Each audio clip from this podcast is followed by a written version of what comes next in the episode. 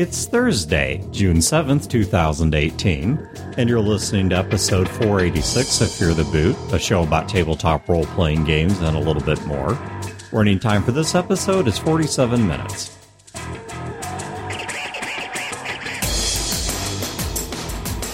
Welcome to Fear the Boot. My name is Dan. My name's Chad. Is this Fear the Boot? Yes, this is Fear the Boot. Oh, okay. But we do have joining us today what we have just learned is, in fact, the official podcast of Michelob Ultra. we have from Happy Jack Stu Why, hello. and Kimi, Hi there. who we're not going to dox, but I've just learned has a very amusing last name. Thank you. I appreciate that. You're welcome. so, Chad, I feel like we need to be the sponsor of something yes. because anti-stroke medicine or Anti stroke medicine or one of those medications that treats stroke but causes stroke. Oh, yeah. Oh man. it's just it's just not right that Happy Jacks now has this like multi-million dollar contract Right. to advertise Michelob Ultra, and mm-hmm. Mm-hmm. the kind of money they spend on advertisement. I, I think Bullshit. you know I you know why I think we haven't gotten the offer is because Anheuser Busch knows we're bigger yeah. and they just can't afford us. it's it's the same reason your corner market doesn't advertise during the Super Bowl. Hmm. They were just like, you know what, it's Fear the Boot. We can't afford that. Uh-huh. We're gonna have to stick with like major sporting events and and So Fear the Boot would be like Cheetos or something. We'd be I- I- like the official gamer podcast of Orange Fingers. or yes, or Chinese debt holdings or something like that. What, what about meth? How about Or meth? Oh, meth, meth? meth. Yeah. There's lots puppy, of meth. Puppy mills. Bad decisions involving bitcoins. Yeah, I was gonna say like some There cryptocurrency that nobody's ever heard of. Yes, but we are secretly sitting. Fear coins. Fear the coin. Fear the coin. Fear the Oh my god. Yeah, I'll get to work on it now. Our market cap's gonna be Boot great. coins. Yeah, boot coins. Boot coins. Yeah. we should have a contest in it. We've not had a contest in a long time. We should have a contest like to, to name our name our cryptocurrency scam. yes, and like come Uh-huh. up with like a three or four sentence pitch that's like the world's worst idea. I, I mean, a bad, a titanically bad idea. Mine money for the boot. They don't get paid, but they do cryptocurrency mining, and then we get paid Oh, Yeah, because we hold the only exchange. And once we get a certain amount of capital put into the exchange, then we disappear. Yeah, it's it's exactly. It's not really malware. We can kickstart it too and steal that money. Oh my god! And then we could start a legal defense fund. Oh, God damn it. That charity one With- is on and steal Indiegogo that. Yeah, Sunday? Indiegogo. Somebody Yeah. call steal some- that money. All right, all right. Oh this my is, th- God. Chad has had a fantastic idea. The Yes. problem is I don't know how to execute. Somebody call Palladium. Right. Oh, dang. So, all right, well, there was something we were talking about on the show, and I think it also got mentioned on like Facebook or the mm. forums, or I don't know, or somewhere on social media. And Stu said he was interested in talking about this topic because he said he did a lot of it during college, and we're not talking about drugs or butt stuff. And so that's what we're going to talk about. that stuff. Yeah. So we're going to talk about playing yourself in a role playing game. And to define this, when we say playing yourself, we don't mean having a paper thin character that's effectively you because you're not really role playing. That's mm-hmm. not what we mean. We mean you are literally attempting to play your person. Your name is at the top of the character sheets. The stats reflect your vision of yourself or how we're going to do this. And I've got and I've got tons of thoughts on this. But Stu, I first want to hear your terrible gaming in college stories. You said you guys did this a lot. A couple, well, a, a few times, a few times. Okay. Because for most uh, groups, this is like butt stuff. It's like an experiment you do and then don't really Tell, come back tell to. us, Dan, about butt stuff and how it is like this. Please expand on this deep, penetrating thought. I would, but I suddenly smell toast. oh, uh, yeah. That, they're very convenient. Timely stroke. All right, so Stu, why? What brought you guys back? This like, what kinds of games were you playing? Why were you playing yourselves as opposed to characters? I think the first time we did it, it was being run by a friend of ours. And this is back actually in college when we're, we're playing in a dorm room on Friday nights. One of our buddies named Brian had this concept for a game he wanted to run. He wouldn't tell us anything about it. He said, but we're all going to sit down. And back then we were all playing GURPS. He said, we're going to sit down and we're going to all make ourselves as characters. And he, well, he didn't make himself as a character, but a couple of the other, uh, others of us did. and we sat You, down. you guys are all normal guys, and he made himself as Hercules. Yes.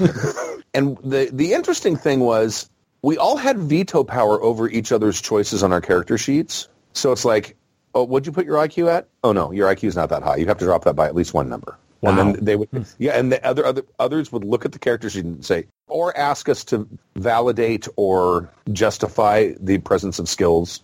How did that go? I mean, was there a lot of hurt feelings? Was there tension? There wasn't. There wasn't. At a different That's because table, none of you might had have been. feeling. Well, and it sounds like it's a good check and balance too, because you don't want to be the one called out. So it behooves you to be as accurate as possible. Exactly. Okay. Yes. Fair enough. And that's that's pretty much what happened. And and there was a couple of times when it's like, okay, let's arm wrestle because you say you're two points stronger than I am, and I think I can take you.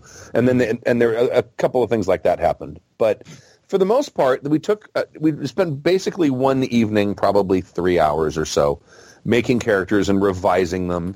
And then we started the game the next week, and it turned into a zombie apocalypse game, which eventually turned into a post-apocalyptic fantasy game. But it started out as some sort of weird supernatural catastrophe, and we didn't really realize it was going to become a zombie apocalypse when it started. But the, to me, the, about that game especially, because that's the only time where I've played myself in a game, you don't want to die. Hmm.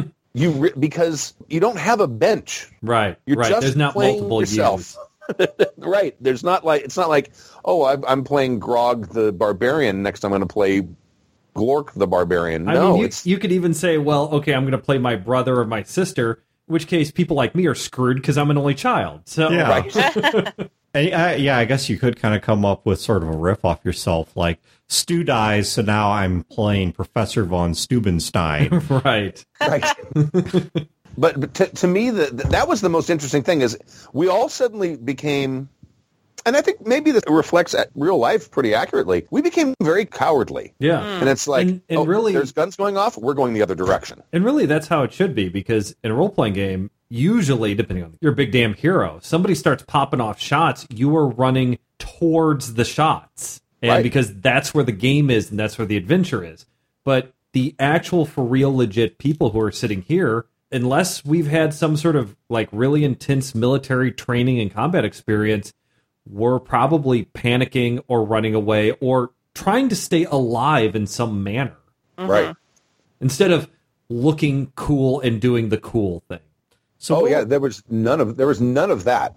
I mean, a, little, a little bit later on there was, but in the beginning part of that game, especially because when he, when we knew nothing of what was going on, we spent all of our time avoiding contact with anyone. At one point, it was just a, uh, two players. It was me and this guy Fred, and we basically were able to figure out how to. Uh, we found a car, and mercifully, the keys were in it because neither of us know how to hotwire a car Right. Because if we did, if, if he'd one of the tests he would do, he'd say, "Oh, you know how to hotwire a car? Well, how do you do that?" Yeah. And if you could explain it to him, that is one of the first things I was going to point out about this is one of the things this allows, and this also causes some problems, which I'm going to come back to.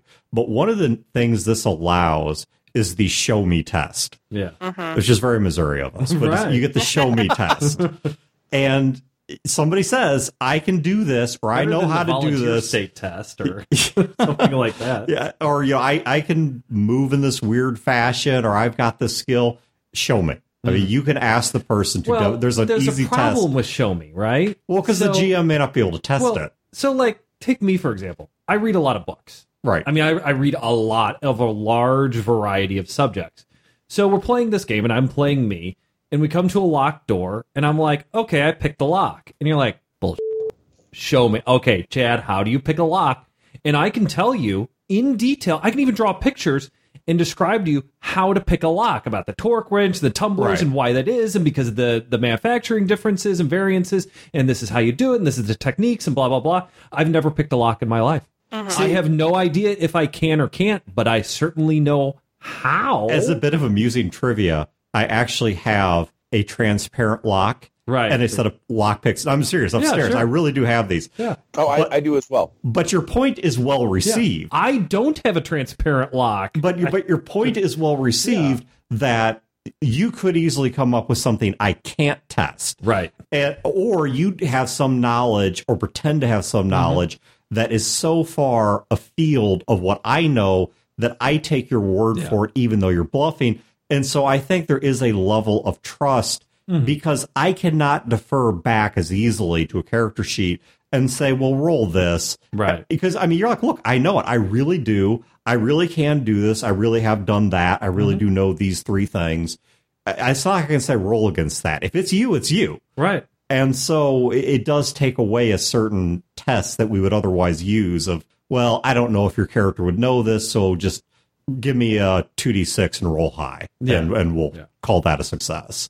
So I have a question. Uh, as a GM, then, if you're running that game, do you do the show me test or do you have people roll for it? What did your GM do, Stu? We used the dice because our general rule was if you're doing something that you have skill in and your skill level is decent, if it's a routine thing and there's not a time crunch, you're not under pressure or something like that, you, you can just do it. But if Yeah. you're in a hurry or something like lockpicking, Yeah. I, I've got that lockpick set and I have that test lock. I can open that thing fine. Any other lock in my house is like Fort Knox. Right.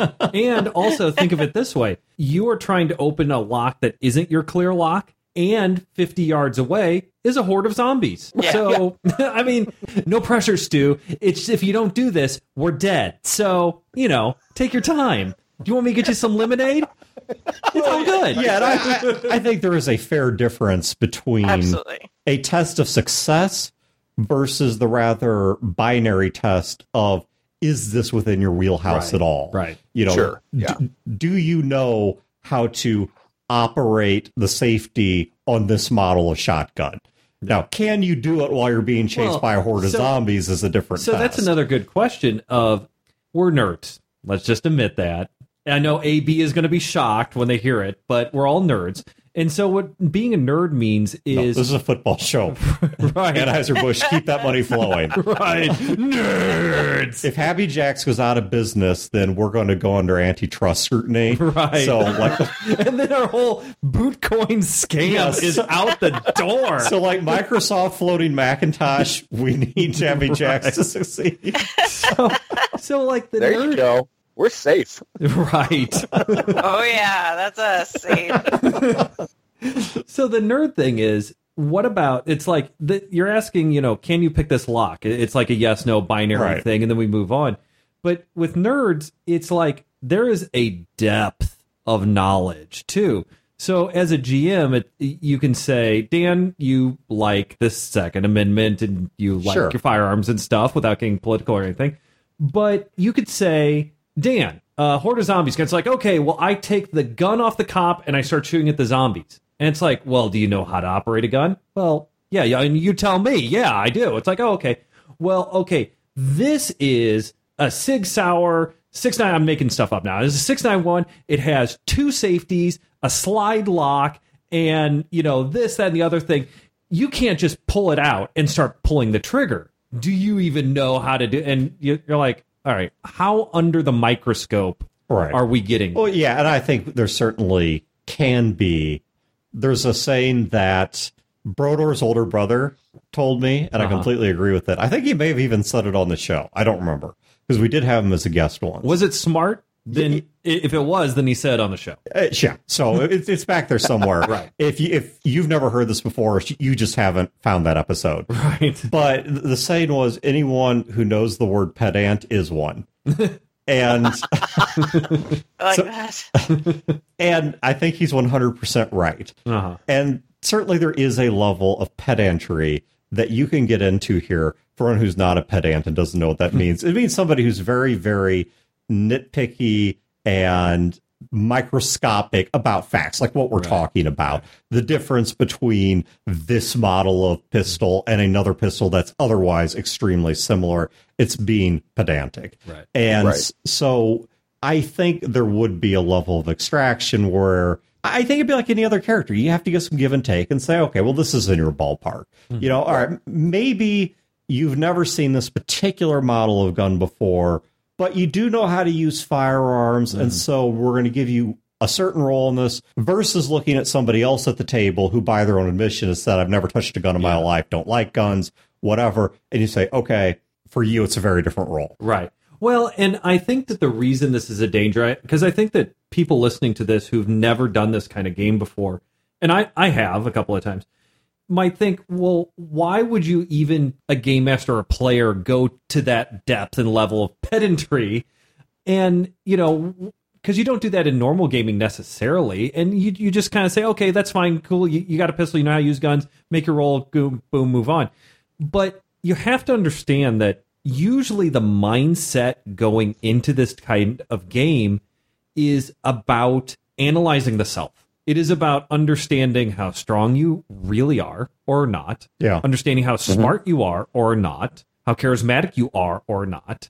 And then what skills you know and don't know, and to what level, and to what usefulness, if any, that they are. So it's a lot of like inward reflection, which means that people do, even if they don't necessarily want to or think that they are, do kind of tend to go to that level of depth because your mind is already thinking about that because of the nature of the game. All right, let's talk about character creation then, because I think that ties into this. Because there is going to be a tendency among players to do one of two things. I think more often than not, people are going to get defensive or they're going to overestimate their ability. But at the same time, I think there are people that will underestimate themselves. Right. Actual Brodor Hmm. thinks he's a moron. he is absolutely He's not. absolutely not a moron. He has some crazy ideas, but he is not, by any stretch of the imagination, a stupid person. I think if I was to hand him a D&D character sheet, he would set his int at like eight or something, when I think it should be notably higher than that. Yeah. And now, so people like that do exist, but I think more often than not, people are going to get defensive. Mm-hmm. And I'm you, Stu. You said this wasn't an issue because it was just sort of group consensus. Oh it, yeah, I had I had been told by the pe- people at the table that I had to that I had to bump my IQ up from like 12 to 13 or 14 or something. I don't remember exactly what the numbers were, but they had, they had said I had estimated my IQ too low. So I'm actually one of those people. You know, some systems, and I don't know if GURPS does this. Probably it does because GURPS kind of gets down in the weeds at sometimes. No, yeah. that there, I mean, you can't really measure charisma, right? Because it's No, a soft but- thing. yeah. But, but strength, I mean, like I think in old D and D at least, it said if your strength is X, you can lift Y pounds. Yeah, no, it still if you can- does. if your constitution is X, you can run Y Wi- within the core rule books, some of the attributes do get quantified, hmm. and if you look through their splat books or people's overthinking this online, Right. you can find plenty of ways of trying to quantify it. Or the note that I put here is I described it as level setting. And when I say level setting, I don't mean levels in like first level, second level, third level. I mean level setting is in like saying, okay, according to this chart, if you can deadlift 250 pounds, this should be your strength. And that's something that's fairly easy to test. 315 jerk. Okay, well I did it last night. I will look that up on This a is my chart. new record. I, I'm, sure. I'm I- sure it's in a I'm very happy for myself. But you, but 325. Really? yeah. You? Yeah. you, Fucking awesome. Thank you. I'm impressed. That is awesome. That Deadlift's my jam. nice. but I, Deadlifts are great. but all right, but I think the point being that, as you said, some of these soft attributes are much harder to quantify or to Yeah. agree upon a standard of quantification. Intelligence, Mm-hmm. for example, yeah. I would argue that academic achievement is not a good measure of intelligence. Right. Other people would. Uh, I, as a teacher, would agree with you. know, in the same way, You as a deadlifting teacher would agree. charisma. How do you even? I, I think we could agree that some people are charismatic or uncharismatic, but, But how do you quantify how do you that? quantify that? Yeah, Well, and it's like int. You can say, well, int is you you take an IQ test, it, one that's, you know, you can even take an online one nowadays that is roughly accurate and not like what kind of leprechaun you are. But you, you know, it's like you get your IQ, it's like I your IQ range is this, so your int is this. But what does int mean? Does int mean IQ? What does IQ mean? Does int mean knowledge? Yeah. Should I go down to the corner bar and clean up on a trivia contest and that means I have a high int? Or does it mean that I'm stupid and I just know a lot of stuff? Or am I intelligent and I know a lot of yeah. stuff? So, It's- but I think nonetheless, if you accept that no standard is perfect, there is some way of level setting attributes in some systems. Now, not all of them will have Sure. this, but I think some of them will have something that says this is what the range is. Now, one of the things that I personally tried in the past and would suggest avoiding is do not make the upper number a world record. Right. Here's why I say that. That person is such an outlier Yeah. of genetics and humanity that Yeah. they are a scale unto themselves. What I mean is I Like the would Magnus Magnusson, Yes. or the the mountain I- guy. So do not go yeah. out and look He's up not a twenty. He's Don't- beyond. Precisely. Don't Yeah. go. Let's say to take D and D three to eighteen. Do not go out. Look up what the highest deadlift in human history is. Divide that by eighteen and try to work out everybody's strength. Yeah. Because Absolutely not. do not work out speed based on your running speed versus Usain Bolt. Mm-hmm. Right. Don't because it doesn't work because these people are such outliers They break the system. they break the system and if they're representable in the system if you're playing magnus magnusson or something Yeah. like that then you should have special feats that Well, take and- you way above an 18 strength Well, think about it this way too. If it's say it's a point buy system, and I want to play Magnus Magnusson or whoever, or Usain Bolt, whoever, it's like, yeah, I got to min max myself to meet the criteria of what he is. But I don't think either of those guys are dumb. So I got to pick a That's dump fascinating. stat. You know, Yeah, some I didn't even think about that. Like, like the point buy system. It's like, okay, where do I prioritize? Yeah. okay I mean, like, I hate to tell you what I can this, but there are people out there who are just better. Yes. I mean, they're stronger, they're I- I faster, completely they're agree. smarter. It's- they- it's- I they're more believe charismatic. You know, all people life is not fair. precisely and, and i am completely in agreement with you and this was a debate we had on the show there was a disagreement an internal disagreement amongst the show hosts during one of the episodes And they may disagree now. yeah Silence means that they, They agree, with us now. Yes. Yeah. But years ago, and what they said was some of us fall on the side of life's not fair. And if you look at the things that a role playing game quantifies, which let's say right now is not every facet of a human being, mm-hmm. but if you look at the five to 10 things they opt to quantify, then not everyone is going to come out equal. Mm-hmm. Now, w- I fully believe that all people are equal morally, are equal in terms of their value as a human being, mm-hmm. that they have this, you know, equal worth, equal rights, et cetera, et cetera. But if I was to take every human being and use the six stats from D&D, I do not believe using that standard, all right, let me stress, using that standard, those six stats, that everyone would add up to an equal point spread. Right. Now, the one thing that I will say in favor of a point buy, assuming you're not playing someone who has just an outlandish outlier stat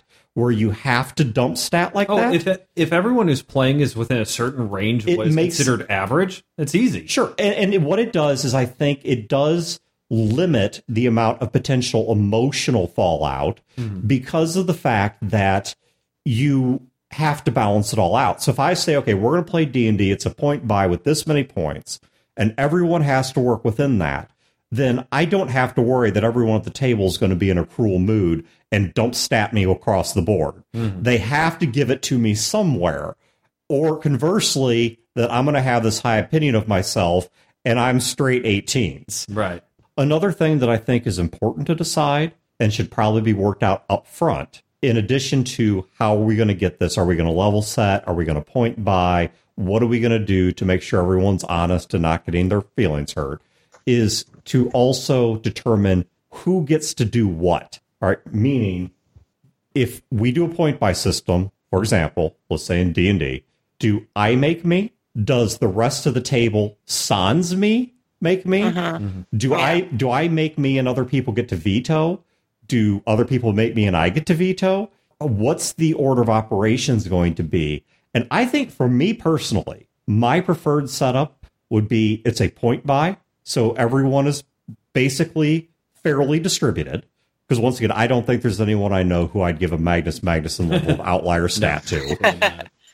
And I think, secondly, is I would have the rest of the group sans that person make the stats. I really Yeah. like what Stu's group did. And I also agree with him it won't work with every group is that you make your own character, but everybody gets a veto and there's a sort of social desire, at least I interpreted it as social desire, to not get a veto.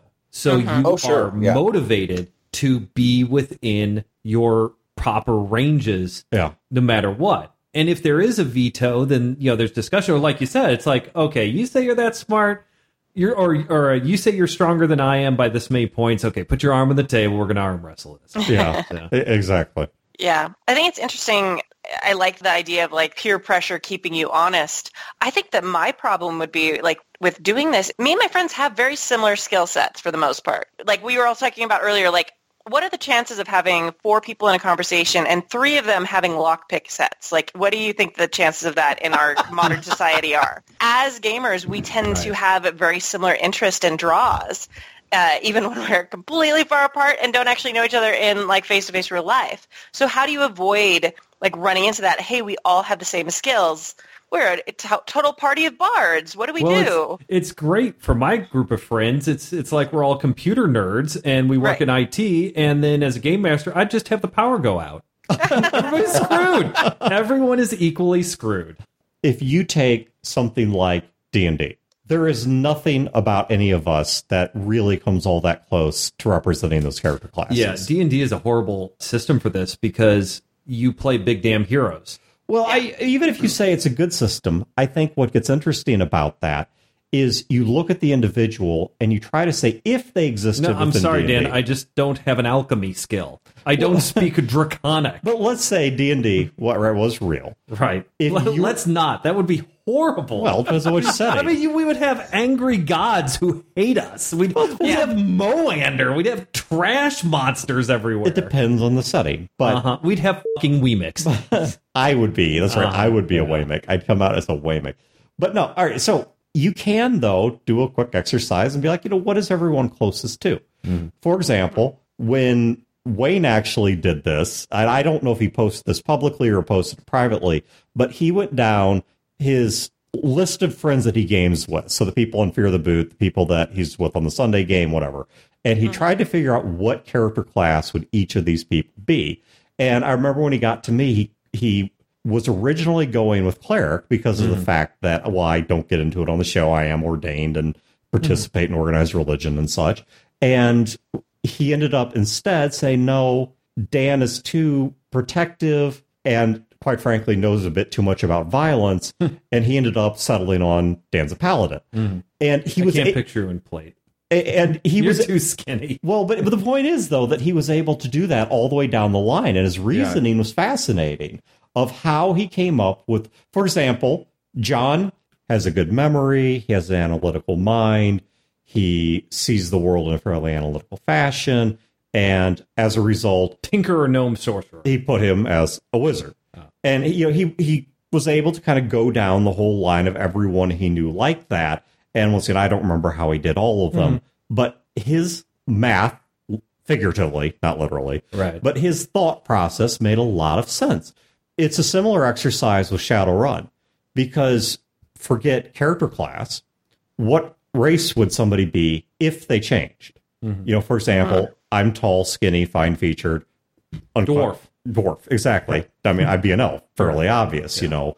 Uh, Depending on the edition, some some elves were short and yeah, well, no, I'm And talking about Shadowrun. naked. Oh, Shadowrun. Shadowrun. Gotcha. So Shadowrun, they're tall, thin, fine featured. I, I mean, I look like a Shadowrun elf if I was, you know, if this occurred, that's what I would become, assuming I didn't stay human. Right. I think it was like 60 to 70% of the population stayed human. So, I mean, let's say you make your roll, right? So you take a D10, you roll it, and on, I don't know, a 9 or a 10 on a D10, you change species.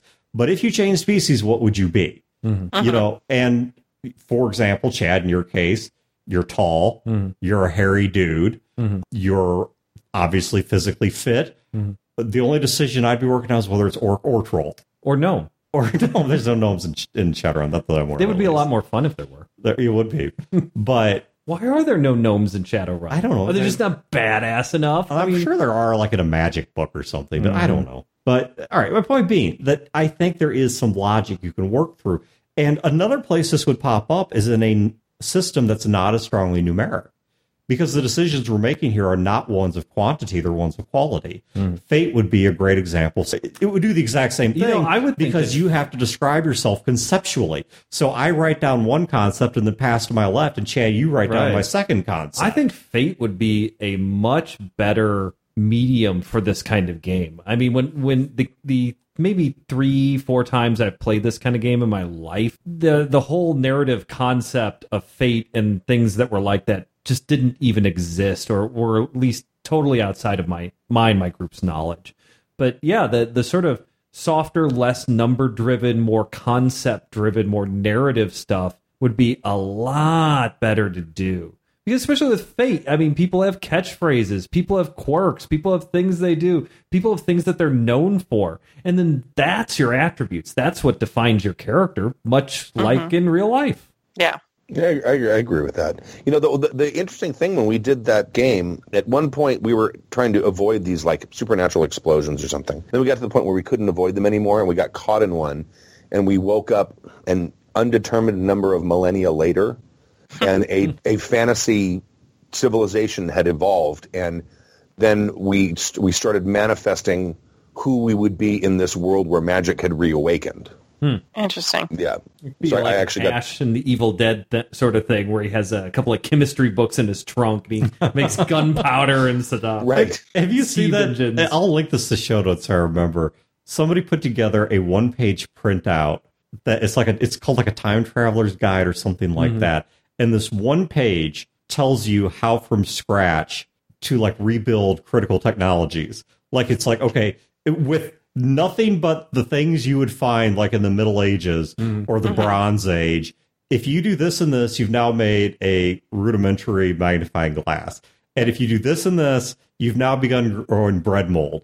And this is which of the bread molds that penicillin is. Yeah. And now you begin culturing that you cure diseases. And then if you do this and this, and it, it it's all like real mm-hmm. basic of how to work You can from batteries. Yeah, it's, it's stuff like that. I don't remember everything that was on there, but it's like here's how to sort of recreate modern society from Right. the things that are available hmm. in a D&D level of technology. Hmm. It's awesome. All right, so let's talk about the narrative aspect of this because there is something that Chad and I have talked about that we're on the same page with, which is I think one of the hardest things to plausibly role play is the moment of shift. Right. So when the We're zombie sitting there, apocalypse we're recording a podcast. Everything's chill. Zombies or Exactly. dragons or whatever. I get a text that says turn on the news and there's a zombie apocalypse. How would I genuinely react to that? yeah. Or suddenly I walk through a door and instead of being in the bathroom, I'm in Narnia. Yeah. What is Right. my that is really hard, I think, for anyone to imagine. I think that as a game master, one of the things that you really should avoid doing is you get a text that says turn on the news. Because even if it's dragons and zombies and all that sort of stuff, every single group on the planet will play out the first half hour of this game exactly the same way. Uh-huh. Disbelief. I, I turn on the news, it's got to be a War of the Worlds style hoax. And it, it's not real until you actually are in front of a zombie or a dragon or Really, something I think like it would that. go a different direction, which is well, of course, I board up the windows. Yeah, that's Well- fine. Like immediately. I think I've been gaming too long. Like when the zombie apocalypse happens, like I have my plan in place. So you guys are telling me that in the 1930s, was it Orson Welles would have come on the radio, told you that Martians were attacking, and you would have been blasting water towers with shotguns? You, would you have been those people? yeah, I, no, I, w- I would have been the person like in the car packing my stuff and going like to the hills. Well, yeah. Like- Speaking, At speaking least you could pass act- that off as I'm go- I was camping, guys. No, really. No, here's the thing: it's would people do that? Would I actually be the guy shooting water towers? You, I, I, would believe. be. I would be, and then I'd find out there was a, an alien invasion. These are unrelated facts. Right, right. I'd just be out there shooting water towers. yeah, absolutely. Speaking I of have someone to, who actually, I do oh, have to give some background though, because like my family is like some of my family is the family that has the hideaway up in the hills. and like when Y2K was happening, like my dad was super pissed because I was down at a party and he was like up there waiting for the end of the world. Do you have your so bu- like you have a, I have a predisposition to believe that this shit and be prepared. do you have a bug out bag ready I do. I actually have a bug out bag. Yes, he does. In, You should have a bug out. for disaster preparedness? yes, Yeah. everyone should have one. Zombie Absolutely. apocalypse, earthquake. it's for everything. Mhm. You know, one of the uh, issues when I've played these types of scenarios hasn't happened every time, But when you don't do the "you are in Narnia" thing, uh, I mean, or or you are John Carter of Mars and you're on Mars, and it's this. but was it the Basum or whatever the hell the this Barsoom. Barsoom, the city is called and whatnot?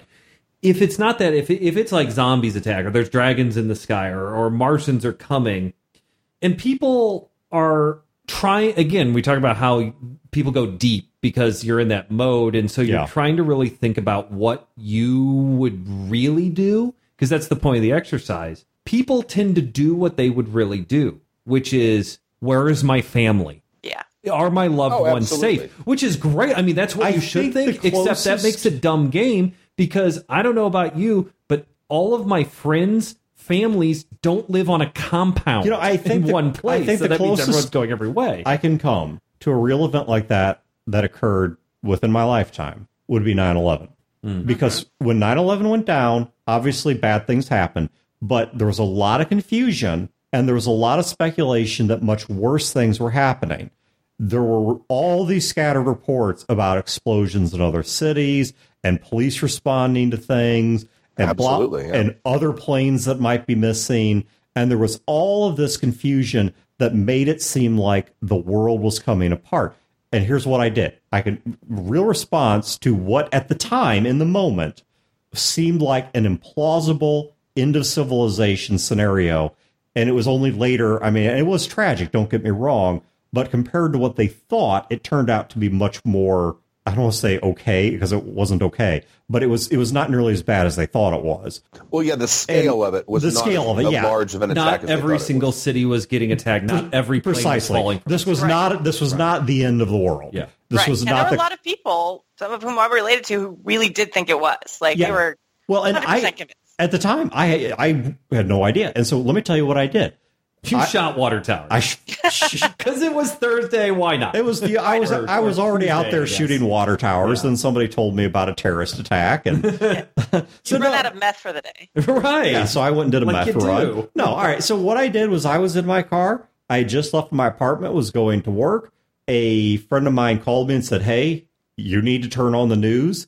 Some really whacked out stuff is going down."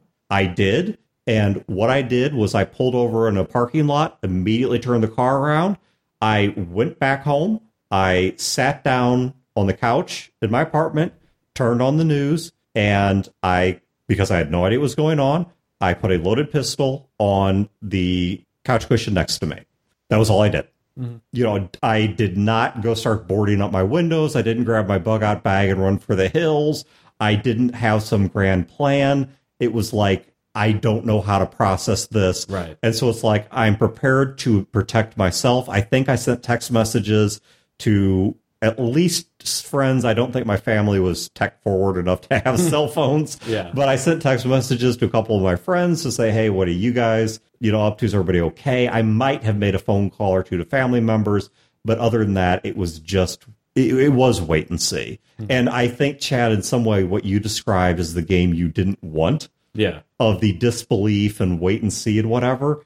It's a boring game, but it actually is probably It's closer to reality. Yeah, and, and it is how people should react. Yeah. But like I said, you, unless you're playing with your mom and your dad and your wife and your kid, and you start the game where everyone's playing themselves and you're all sitting around a table playing a game with your mom and your dad and your wife and your kid, then yeah, I mean, people want to make sure their loved ones are okay. So I think it's a challenge as a game master to keep everyone together and to keep Yeah. them focused on the plot, unless your plot is let's do the tour of the city you live in, rounding up your family, which uh, is a valid plot. Right. Yeah. It's not necessarily one that I would want to run. And maybe I think one of the solutions to that is to say, okay, guys, we're going to bend reality a little bit. We're going to go off the rails of what your characters would do. Let's just assume before we start the game that something's going to happen. Your folks are okay. Yeah. You, you get a text message, you know they're okay, and you have to deal with Yeah, it. or, or don't tell that part of the story. Yeah. You walk into a doorway, suddenly you're Narnia, something walks up to you, a centaur walks up to hmm. you and s- says hello And you're like, hey, four weeks later. get it? It's a pun because he's a Yeah. centaur. Hey. yeah. Yeah. I I understand. Good. Hey, Thanks for it's- explaining though. That makes Hey, the jokes you- you- funnier. it does. It does. It's like dissecting a frog. You Yeah. understand how it works, but both the joke and the frog are dead. Well, Yeah. all I can say is That was a Mark Twain quote, but oh, I'd love to take credit I, I, for Chad, all I can say is I'm putting the I, the me, and the we back into Waymick. Oh. It. I think but that's a really great point about the GM like having to set expectations, Mm-hmm. um, because especially too in situations like the zombie apocalypse, you have to figure out like how dark are you going. You know, if you are going super dark and realistic with this, do you want to involve family? Because then there's Right. dark things happening to people's family. And this came up earlier when Stu was talking about how people don't want to get hurt in the game when Yeah. they're playing themselves. I think that that can really be triggered by suddenly involving people's loved ones too. Right. Oh, that could be horribly. That's a horribly dangerous thing to do, Absolutely. especially if they have, especially if they have kids. And then it's well, like, yeah, I what? mean, it's like okay, magic meteor strikes, and we live in St. Louis, so St. Louis is wiped out. But I'm with Dan here, and we're kind of semi on the edge in, in the county of it. Well, okay, so it sinks. You know, it's like, hey, we're processing and we're dealing with playing this game, and then suddenly it starts sinking in that almost all of Dan's family's dead. Yeah. My wife and child are dead. Yeah. I mean, Like nobody wants suddenly- to play that game. Yeah, suddenly I don't want to play. Suddenly my character doesn't want to play this game anymore, and I don't want to play this game anymore. It- Right. It's just too. It's too much of a drag. do you pull the wife from the road and you just walk out into the nightmare yeah, to die? to die because you can't. You can't take it. because yeah, you can't take it. Or do you just eat a bullet? I mean, and it's a very why I think transposing yourself to another reality. I think maybe Mm-hmm. The Narnia game. the, the Narnia game, or yeah, you fall through portal and wake up in D and D or whatever it is, Mm-hmm. or you, you're playing yourself in Shadowrun, but we're just going to write certain family out of the picture, Right. or they're they're there, but they're fine. Yeah. We're not going to deal with them. You know, your parents, your wife, your kids, your husband, whatever. They're alive. They're fine. Maybe their contacts are part of backstory, but we're really just not going to involve You know, them in the game. you could take a, an opposite track too, where you involve the wife, the kids, the parents, that sort of thing, and whatever the great evil is, if there's an intelligence behind it, they're captured. Mm-hmm. You get information that you, you know. It's like you hand wave. Yeah, everybody goes off to check on your loved ones, and then it's two days later, and you mm-hmm. kind of guys get back together. It's like they were gone. Where are they gone? And here are the clues, and they've been captured, and you have to go rescue your family. Yeah. or it's or it's like the Red Dawn scenario, and they're all in the concentration camp, Right. watch, right. watching the, the propaganda movies. or or they're in or the Red Dawn thing too, where they're in the town, they're the normal people of the town, and you are doing your Red Dawn Wolverines thing, but if you get caught, they're dead. yeah, Yeah. Oh, yeah. So you can't let it be known it's you who are the Wolverines, and that's. eh, Eh, I mean, you want to talk about a risk averse game? Then that would be uh-huh. tense and interesting. There, Yeah. Now, would it be? Absolutely. I mean, if you wanted to have a dark kind of setting that was gr- like grim and gritty, I, I think you could also do the thing where you say, okay, we're going to start after, okay, your families have been wiped out. So there's not that, It's been like, a couple as years. emotional as that is, if they're starting that before the game and it's it puts it in that game world where it's like they don't have to emotionally deal with it as they play. Yeah. That also is a way I think to kind of avoid that kind of the trope of you have Yeah. to save your family, man, by keeping that dark feel. all the games I've played like this, again, like I said, I played like three, four, five, something like that. They always start the same way. They don't have to, but it's just the ones I played is, you know, we all make our characters and we're all sitting around a table and the game starts of we are in the same house in game, sitting around the same table in game, and then we go from there. Who says that you have to start like that? Why can't you start five years after the whatever happened Yeah. happened? And the game master can ask, like, okay, this is what happened, this is what went on, this is what was going on. It's five years later. What have you guys been doing in the meantime? Yeah, do the do a time jump. Yeah. Or if you don't want to do a time jump, Chad, going back to Wolverine's things, there are other games that encourage you to keep it on the down low. Yeah. Dresden's one of them. You don't do magical stuff in front of the mundanes Mm-hmm. or whatever their terms are for this. Yeah, to me that's a more interesting setting just because you also, especially we were talking about the pros and cons of a point buy system earlier, that also gives you, even though you're still basing it on your basic ability, that also gives you some time to grow. Because, uh, you know, five years into the zombie apocalypse, I'm going to have a much different skill set than I do currently. You know, there's going to be things that I've gotten better at and things I've probably, you know, slacked off on and gotten worse at. So I think mm-hmm. that also gives there a little bit of wiggle room for some creativity and fun too. Yeah, yeah, because that that gets back to your earlier point of, you know, you have a group of friends and most people have friends who share similar interests. So you have five people sitting around a table who all know how to pick locks, but mm-hmm. not one of them knows how to stop or treat a stab wound. Well, five years later, maybe a couple of people have kind of dropped the lock picking thing and have more gone to let's do some wound care. Yeah, absolutely. I think that's where we're going to wrap this one up. Once again, I want to thank Stu and Kimi from the Happy Jacks RPG podcast for joining us. We want to thank the fine people at Anheuser-Busch for sponsoring Happy Jacks. Yeah, and you can find a link to Happy Jacks in the show notes, or if you don't want to look, it is happyjacks.org. It's Jacks plural, happyjacks.org. Is there a Happy Jack RPG like, you know, counter podcast? I don't. Oh, there should be. Oh, I think I there's going to be tonight. Yeah. and they're going to be selling Bootcoin. But I'll put a link to their show in the show notes. And then also, uh, I and probably one other host will be joining them on their show as guests here Ew. in the very Now, come on, Dan. We got standards here. you do not. That's so the true. things we, We- do. Our presence is evidence to the contrary.